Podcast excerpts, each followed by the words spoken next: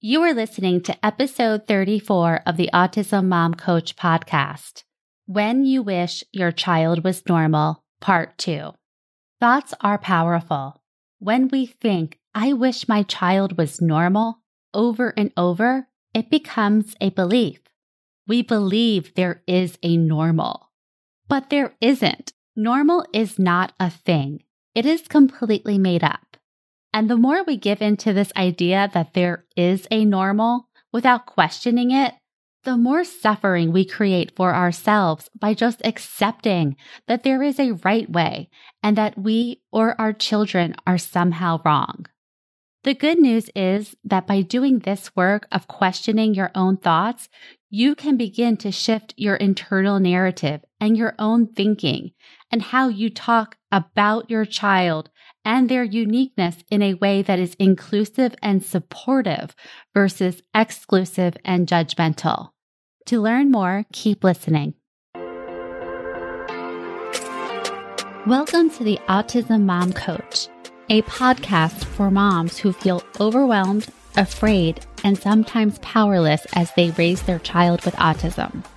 My name is Lisa Candera. I'm a certified life coach, lawyer, and most importantly, I'm a full-time single mom to a teenage boy with autism. In this podcast, I'll show you how to transform your relationship with autism and special needs parenting. You'll learn how to shift away from being a victim of your circumstances to being the hero of the story you get to write.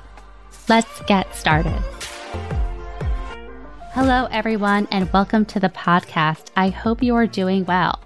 If you have not already, take a listen to episode 33 of this podcast, which is part one of this series, When You Wish Your Child Was Normal.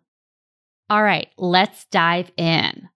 The word normal, especially as it is used when referring to human beings, is limiting and laden with judgment. N-O-R-M-A-L,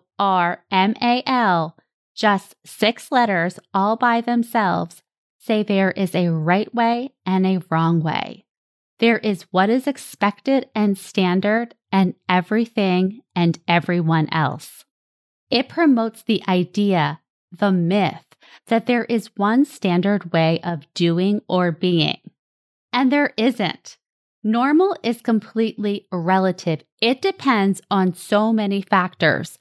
When and where you live, your race, your culture, your economic background, your sexuality. I mean, you name it. There are so many factors that contribute to what any person, what any one of us thinks of as normal. Take this idea and apply it to autism.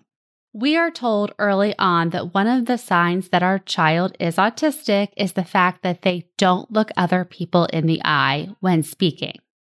And then go to any restaurant or any place where human beings gather, and what will you see? No one's looking at one another. No one's even speaking. They're all staring at their phones. It is very normal to walk into a restaurant and see people at the same table staring at their phones. I mean, how many times has the waiter needed to interrupt you just to take your order? But in this day and age, in 2022, that is normal for some people. Now, look, it's not normal for people who are in war-torn countries right now or people who are in third world countries and on. But right now, if you're listening to this podcast, you probably think that that is normal. And anyhow, the point is normal is relative. It depends on so many things. But when we use this word, we are bringing all of the etymology of the word, all of the history of the word, the entire idea that there's a right way and a wrong way. When we use this word, that is what we are communicating, and that's what we're internalizing in our own narrative. Words are powerful. Think about the misuse of the word aggression as it relates to kids with autism.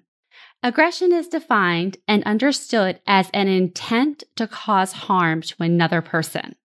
And we all know that's not what is happening when a person with autism engages in physical behaviors directed at themselves or another person.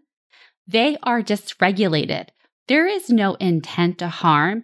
It is an intent to communicate, to deal with overwhelming emotions. But when Jake acts out physically towards his aide as a result of sensory overload and dysregulation, well, that doesn't roll off the tongue, does it? No, the report you get home is that your child was aggressive.